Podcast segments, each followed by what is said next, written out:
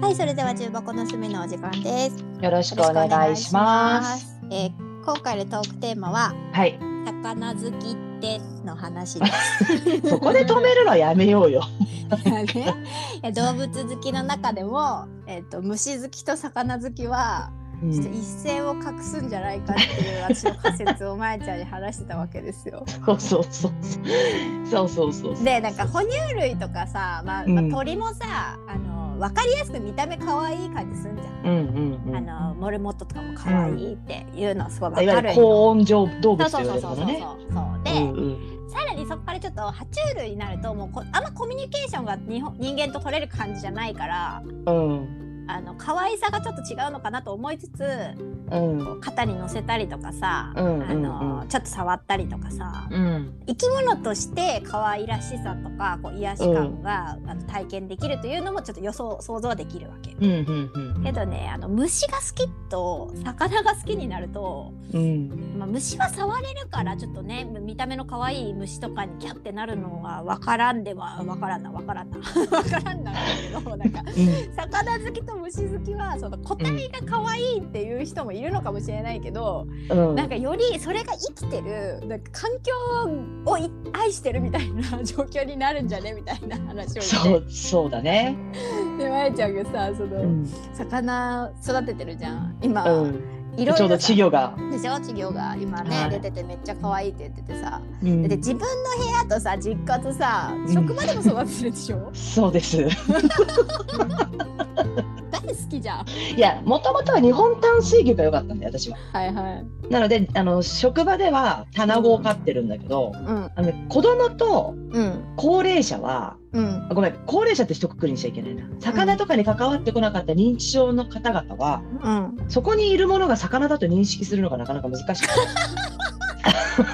あでもさまえちゃんがさその魚好きの、まあ、水槽作りは庭作りに近いみたいなこと言ってたじゃん。言ってたねそのそうのん水槽を見て、あ綺麗だなみたいな癒されるな、みたいなのもないの年寄りは。うーんとね、まあ、にあの1階と2階とあって2階はねうんアグレッシブな認知症の方々が多いんだけどうん、あの水槽の中に手突っ込んで水をかき回しててやばいや ばい「 これダメだ」っつって撤去 これ夜中食べちゃうやつだっつって時々ゴミとか入れてあってさあーなるほど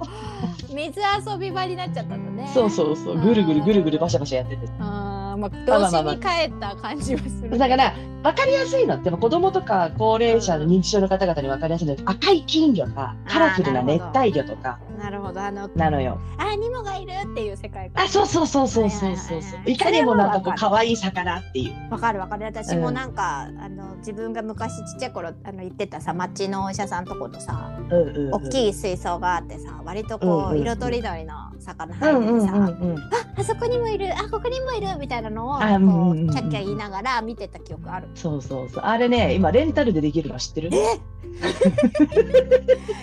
なんだって、結局さ水槽ってメンテナンスが大変だから。うん、こう水草を植えた水草水槽って言われるのああいうのって水草を育てながらこういろんなこう景色を作る、まあ、アクアリウムだよね完全にそれもう庭師の仕事やんそうそうそうそんでいろんな生態を入れて綺麗にして苔が出始めたらまた新しいそののと交換してくれるなんかこう定期的にメンテナンスをしてくれる人たちがいるのうんめちゃめちゃ商売やその商売になってるまあ癒しをね買うっていうあーすごいそっと魚好きそれはちょっとペットとかいうものと違うねもうインテリアやねそこそうそうあだからもうすあのアクアリウムはね多分インテリアだごいなんか人間の欲望がすごい見えた今そうそうそうそうなんですよだからうん私はそこまでこう水草をね本格的にやってるわけじゃなくてうん基本的に LED のライトでうん二酸化炭素無添加で育つ水草しかやってないから、うんなんかこっちで枯れててこっちで生えてて適当に生えててみたいな雑草かなっていう感じなんだけどでもまえちゃん 前ぼやいとったやんん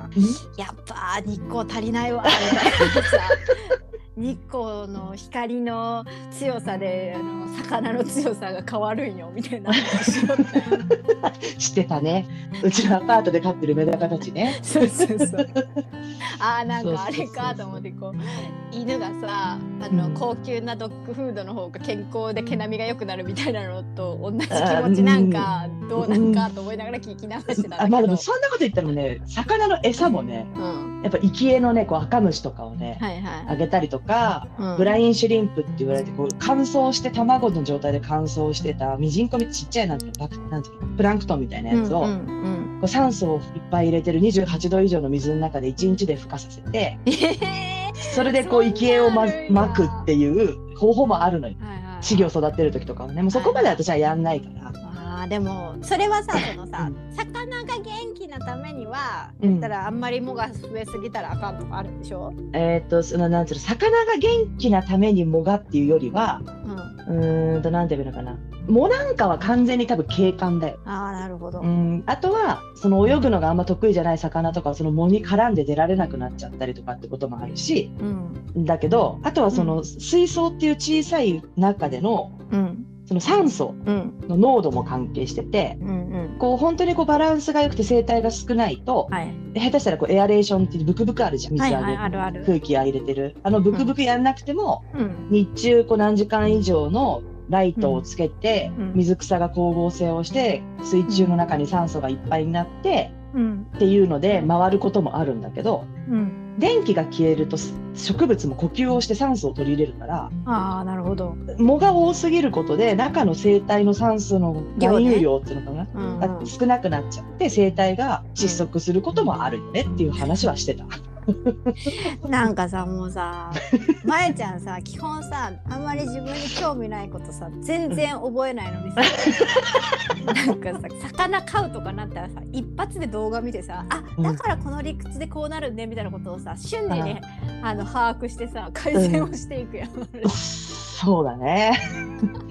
だからそのもう本当に学生の頃から興味があるものと興味がないものに対するもう差が激しくてまあまあまあみんなねそこはね、そうだと思うのよ私。バランスよくこう単位が取れるっていうタイプじゃないんだよね。あ私もそう言ったらあの副教科の鬼と呼ばれた女やけさ5教科クソなの に副教科だけであの平均点上げてたっていうさだから多分ねあのね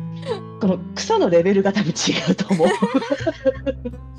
赤点ギリ取らないとかだったけどさ私は私ほらがっつり赤点取るタイプだ から。がっつり赤点取るのに好きうん興味のある教科だけはほぼオール A なのだから生物とかになると激強になるみたいな感激じ強に なるの。